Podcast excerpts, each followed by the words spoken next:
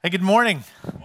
Welcome to Life Point today. If you're just checking us out today, thanks so much for coming and checking out our church for an hour. I'd love to meet you after the service. You could just come down front and say hello. That would be great. So, we're in this series called Faith.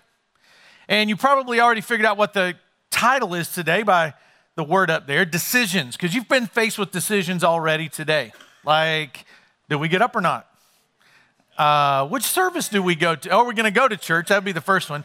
And then which what service? Is this the week we're going back to summer hours or is it later? I'm not really sure. It's next week. 9:30, 11:15 starting next week. Where are we going to go for lunch? Another decision you probably made. Am I going to sit with my parents or not sit with my parents? Are we going to walk in together or not? What if I see that person? How am I going to react? We're probably faced with a lot more difficult decisions in life as well. Who should I marry? What job should I take? Should I kick him out or let him stay? Should I forgive and move on or make him pay the consequences? Is it time to end our marriage or not? And if you're one of the 20 plus high school graduates that we have this year at Life Point, Maybe you're thinking, uh, what should I do with the rest of my life? So, decisions can be really difficult. In fact, decisions can really paralyze us. A lot of people get, you ever been paralyzed that you just can't decide which way to go, one way or the other? Now, marketers are figuring out that uh, there's, there's something really big when people try to make decisions that we would think that if I have more choices, so there's some things that paralyze us. One of them are choices. You would think, well, choices are better. Well, one, one study that I looked at said that these people were given this, uh, they're in this controlled environment. One group of people were given the choice between 30 different kinds of chocolate, and another group was given a choice between six different kinds of chocolate. And you would think, well, 30 different choices, that's much better versus six. But what they found is that the people who had less choice enjoyed what they chose more than the people who had more choices. So, some of the things that can paralyze us, too many choices. Just think about your grocery store. Like when I was a kid and you wanted a box of cereal, there were maybe 25 choices. Well, today it's like, you know, like cereal heaven when you walk in a cereal. I mean, there's like hundreds, looks like thousands of choices. Imagine what that looks like to a kid standing that high. And so, what marketers are figuring out is we need to go smaller and provide less choices because it helps people make a decision faster. They'll spend more money and they'll feel better about what they purchased. If you've ever been hot and sweaty on a Saturday afternoon working and you need this one little thing from the hardware store, I would much rather go to Ace and pay more because it's easier to get there and get back home than go where I have 600 choices of that one little screw and all different colors and sizes and all that. So sometimes too many choices can help hurt us when we're trying to make decisions. Another thing that really hurts us with decisions is pressure. Decisions made, are made difficult when we put too much pressure on ourselves to get it right. If I don't just choose the right thing right now, it's going to ruin the rest of my life. If I don't get the right color car, how can I face myself? Or if I get the that shirt instead of that shirt? Uh, uh, how can I live with myself? And so sometimes maybe you're paralyzed in a decision because you're putting too much pressure and looking at things like this is going to uh, ruin the rest of my life. If it's wrong, my life is over. And some people are paralyzed because they're looking for a sign from God. God, if you could just give me a sign, like, you know, make that person say that to me, and then I'll know or uh, make that payment just right here, and then I'll know it's you that wants me to get in debt. I'll know it for sure. And we're waiting on God to give us a sign, so we're paralyzed, can't make a decision. And then, in our desperation, when we think, I don't know what to do, I don't know how to decide, we turn to alternative methods of decision making, like the trusty eight ball. This thing's still around. You can still buy one of these at Walmart today. You could buy one of these when I was 10 years old this, this can really help with decisions. I mean, I, I've consulted Almighty 8 Ball many times. Like, am I going to pass this test? My sources say no. Well, why study? You know, the 8 Ball said, not going to pass it. And you know, if you had one of these, You asked it if he liked you or she liked you. You did. You asked it, Am I going to get caught? Ooh, let me see. It is certain. or you get the dreaded concentrate and ask again Am I going to get caught? And you resort to that. Or maybe, maybe you resort to just flipping the coin. You know, there's such a thing as flippism. Look it up. It's just flipping a coin, figuring out what am I going to do about flipping a coin? Where am I going to go?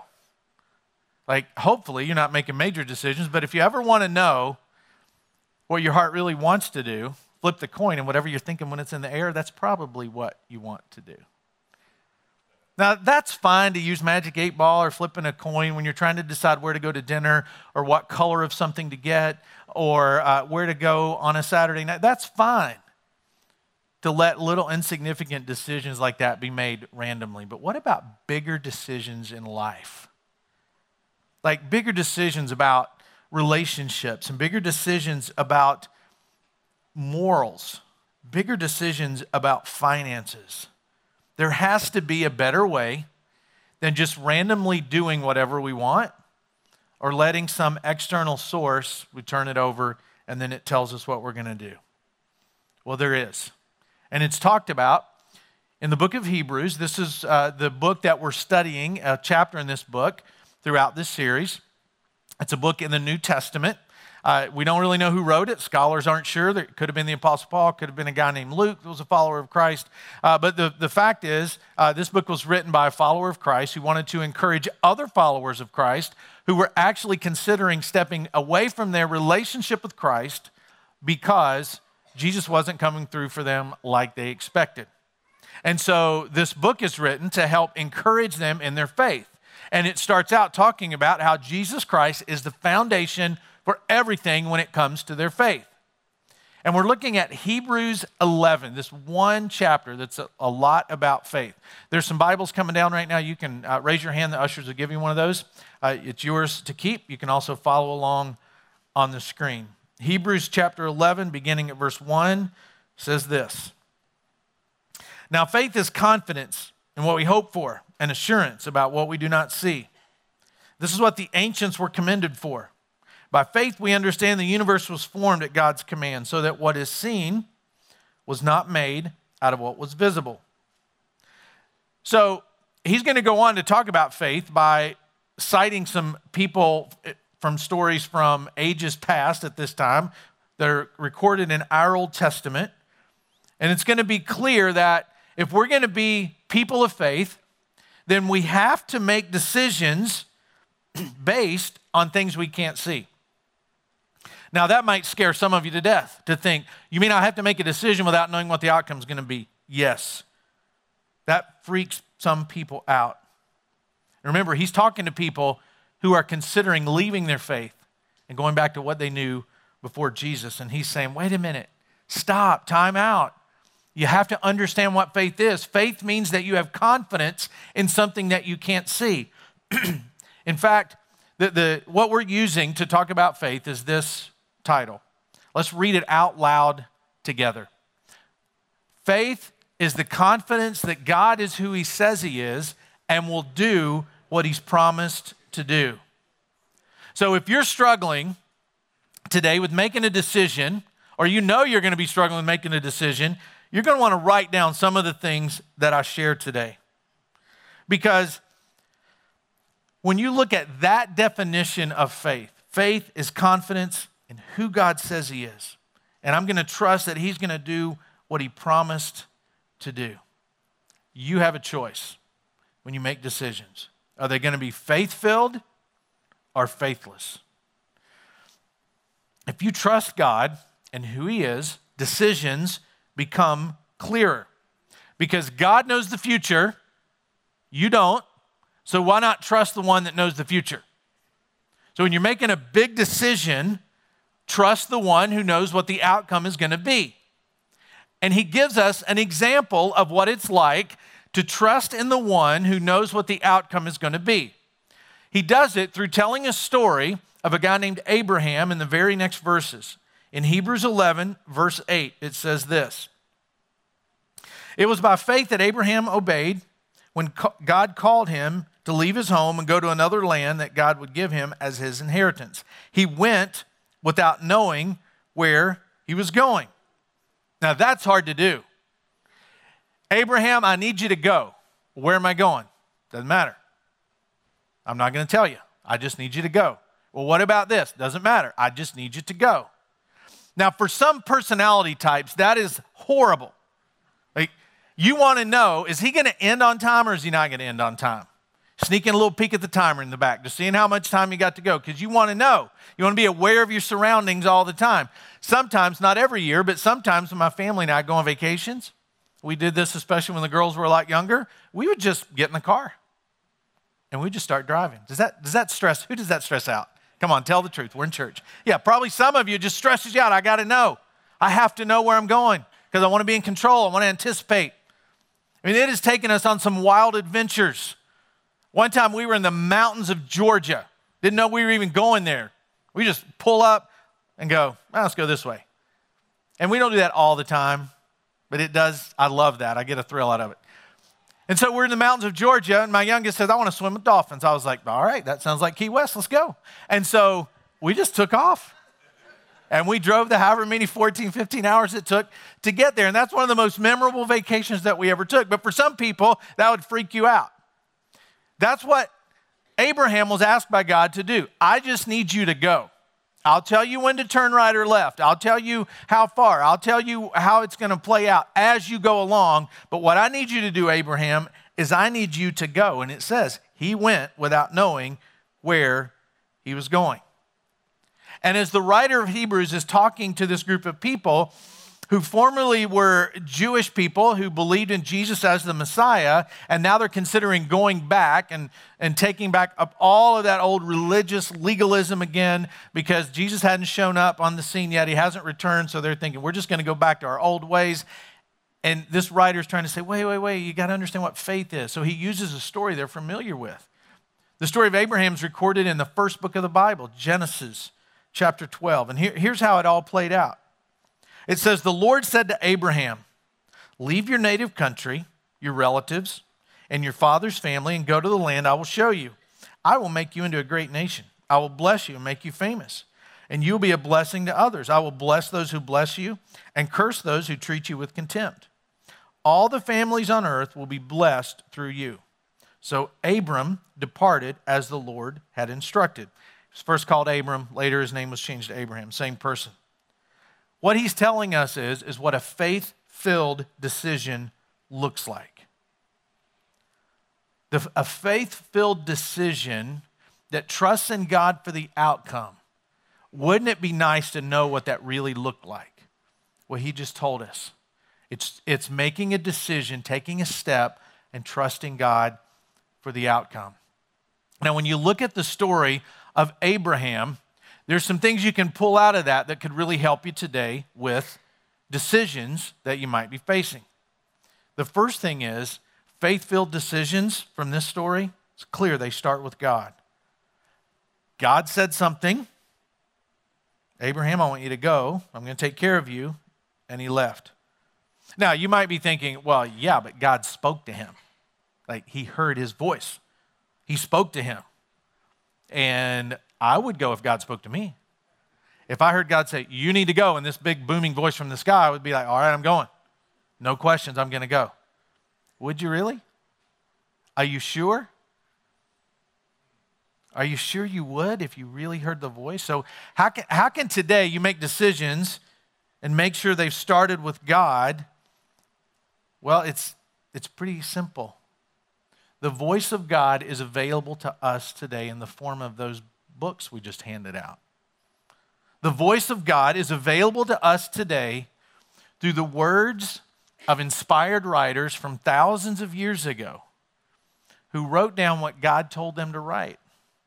And now we can open it up and we can read the voice of God. So, what does it look like to let the voice of God come out of the Bible into my life and help me with decisions? So, ask yourself this when I'm getting ready to make a decision, if I want it to start with God, the first question is how do I acknowledge God in this decision? How do I acknowledge God in the decision, whatever it is, that I'm about to make? So God told Abraham what he wanted him to do. He didn't tell him how it was going to happen. He just said, Here's what I want you to do. I want you to go. He didn't say how, he just said, I want you to go. Over the past couple years at our house, we've had to help our girls decide on college. Our youngest goes away this fall. Uh, woo You know, it's going to be freedom around our house. Not really. Uh, I'll cry. But our youngest goes away. But over the last couple years, we've had to think about well, how do you choose a college? How do you make that choice? Because that's a big choice. I mean, the one I chose uh, the third time was the place where I found my wife and I found Jesus and my life changed forever. So this is a big decision. And I can remember when our first one to go away was sitting at the dining room table one day and I came in and there were tears. Now, if you live in a house with all women, you have to understand there's going to be tears occasionally.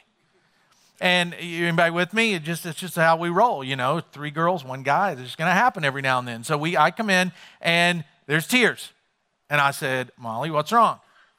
I don't know where I'm supposed to go to school. And I said, we got a bunch of choices. Let's talk about them. And she'd done the pros and the cons, and it had come down to two things, two things, two places. Should I go here or here? I was like, well, which one do you want to go to? I don't know. Well, which one seems the best? I don't know. All right. So you don't know, let's stick with what we do know. All right, let's go back to what we know for sure. Why this one, why that one? So we talked through that. And what I ended up telling her that day was that when you don't know what to do, you got to stick with what you know. She's a follower of Christ. Okay.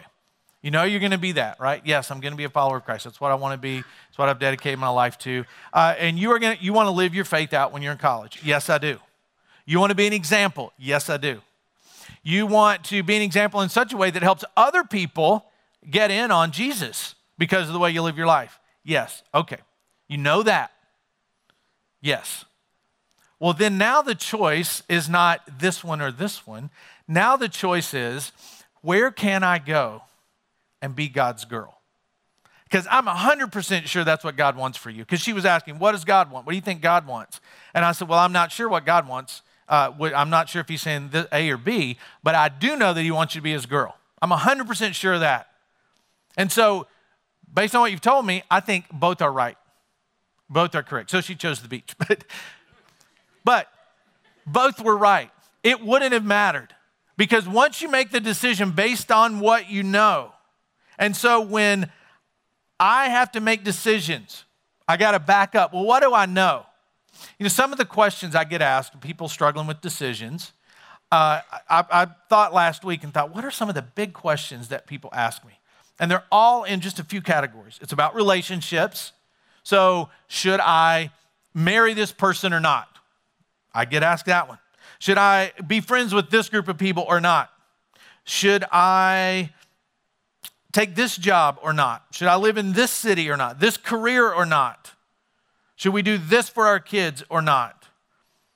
And I don't have the answer to those questions. I don't know. But here's what I do know the decision you're facing, will it allow you to acknowledge God in your life? And can it be held up as an example of what a godly decision looks like? So, if you're looking for somebody to marry, well, is that person going to help you become all that God's created you to be?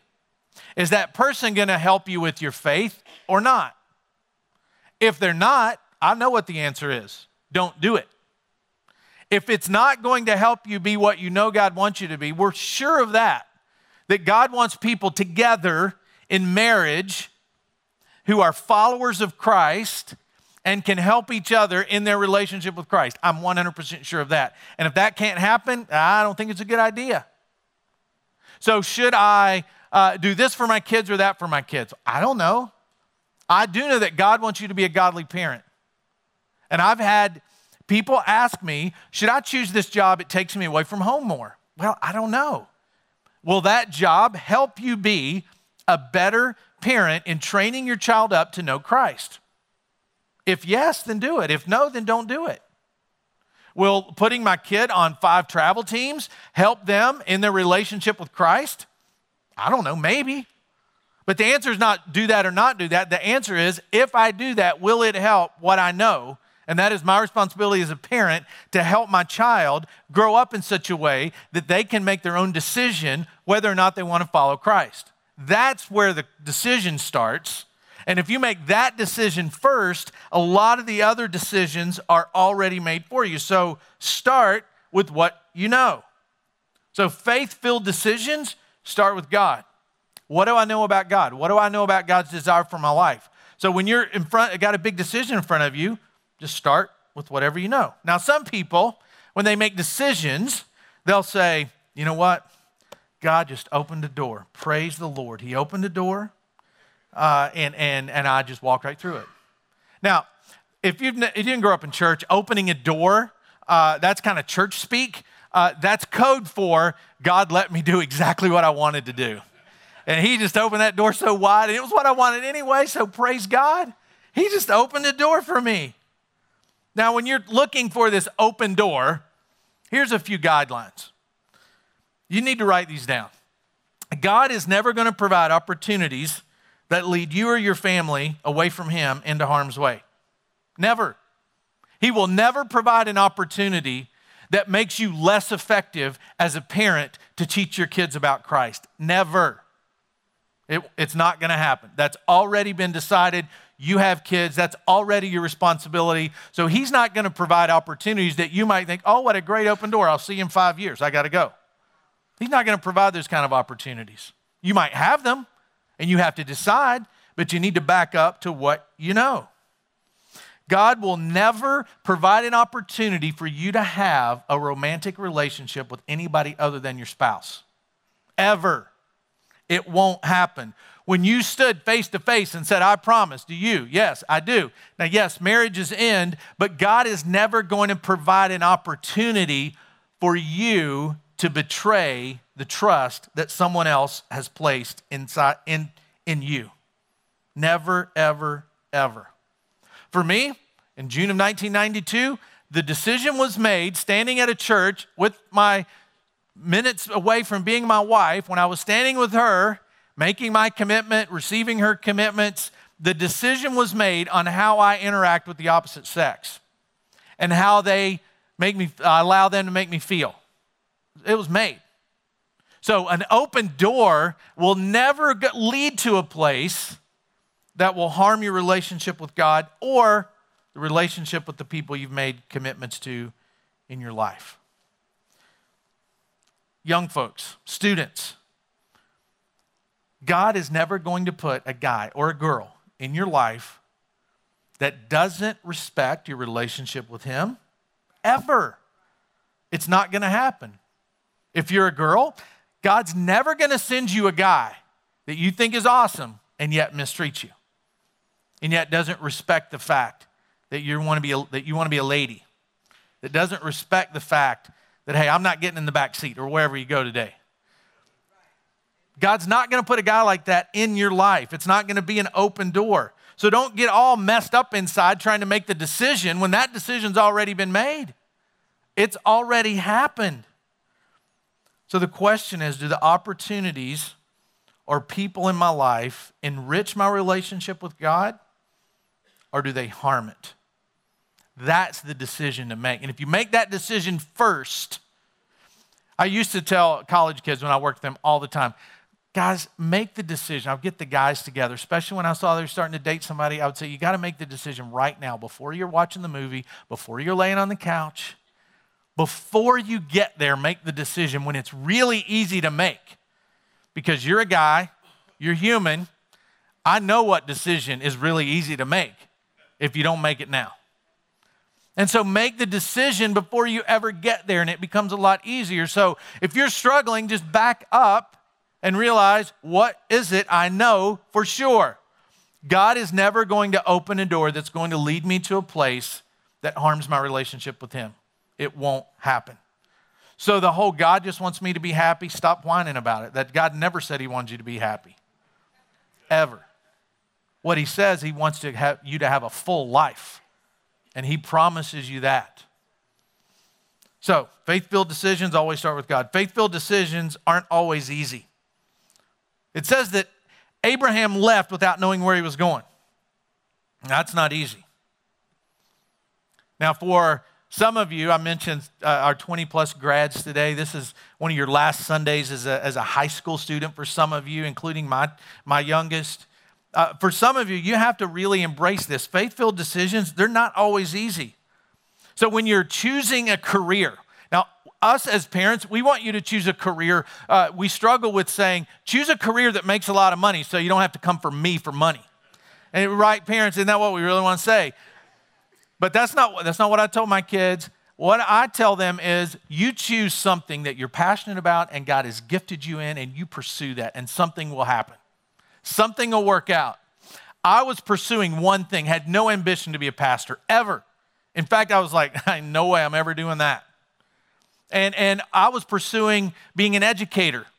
That's what I wanted to do. That's where I felt like I was gifted.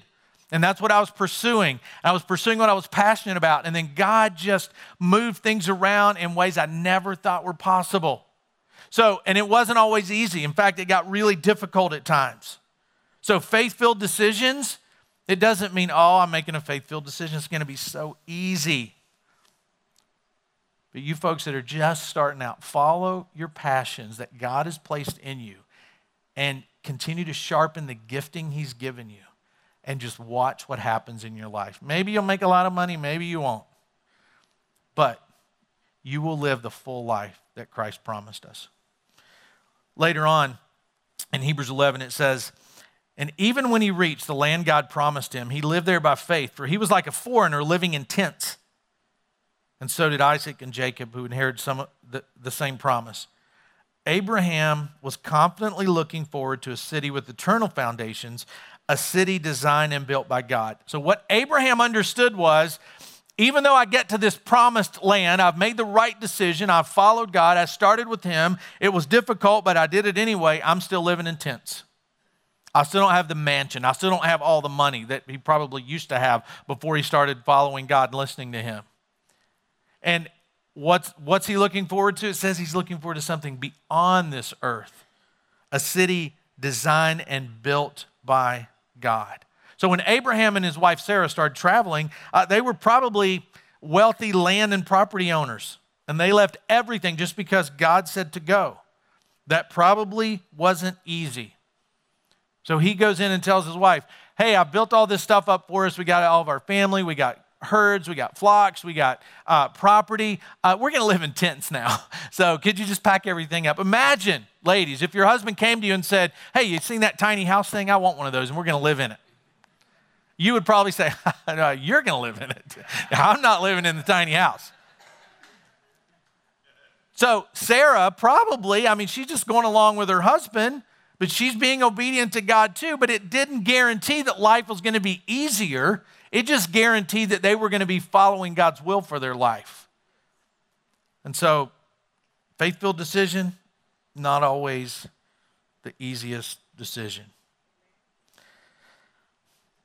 It's so easy to say, this is what God wanted when everything works out for us. It's an easy route to just blame God for all of our blessings and all the great stuff that's happening in our life when maybe that's not the direction we needed to go. So, the question to ask yourself is if you're facing a decision, am I willing to do what may look foolish to others to decide what's best for my relationship with Christ? living in tents? Whew, maybe.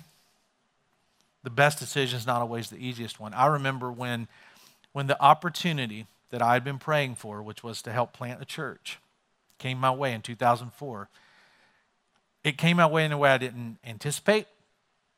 When I was asked, hey, come and help us get this Life Point thing going. And I was like, okay. Oh, we can't pay you. we just want you to come do it full time. Like, oh, well, what do I do? You have to raise money. You have to ask friends for money. And I was like, all right, I'll do that. So I went from a paycheck to zero. And a person who was involved in my life at the time looked at me and said, You are a fool. You have two little kids. You got a mortgage.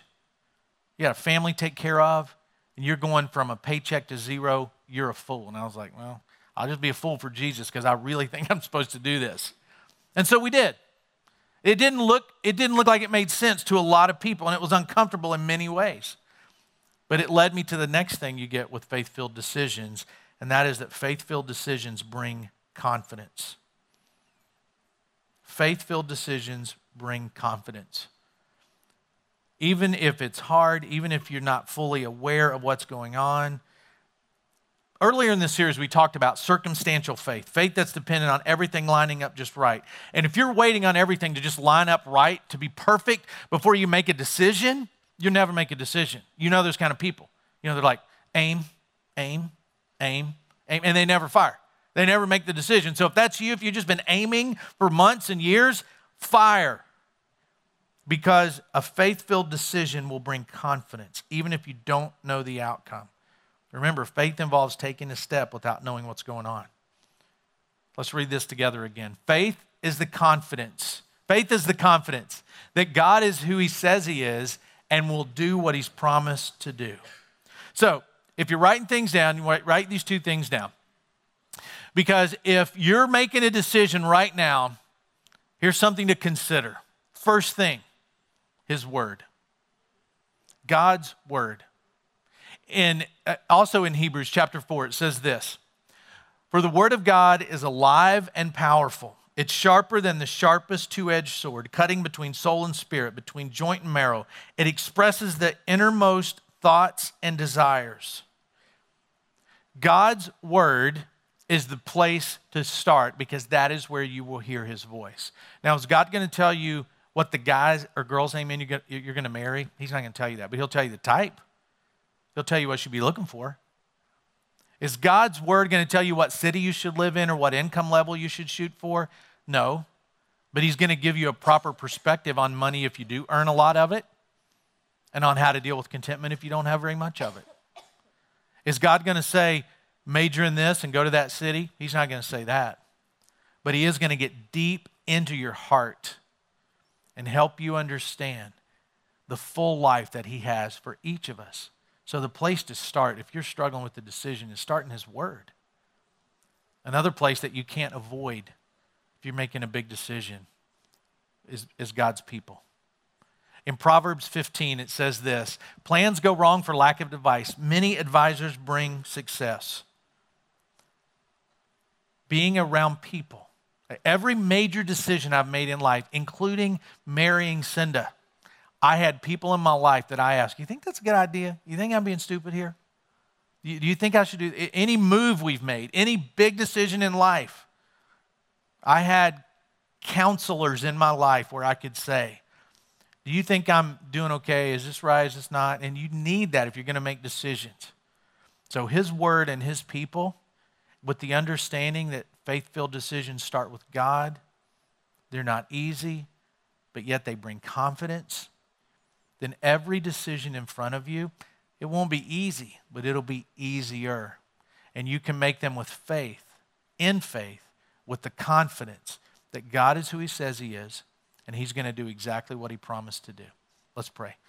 God, thank you for the story of Abraham that helps us make better decisions, that prevents us from just flipping a coin or using some other random method.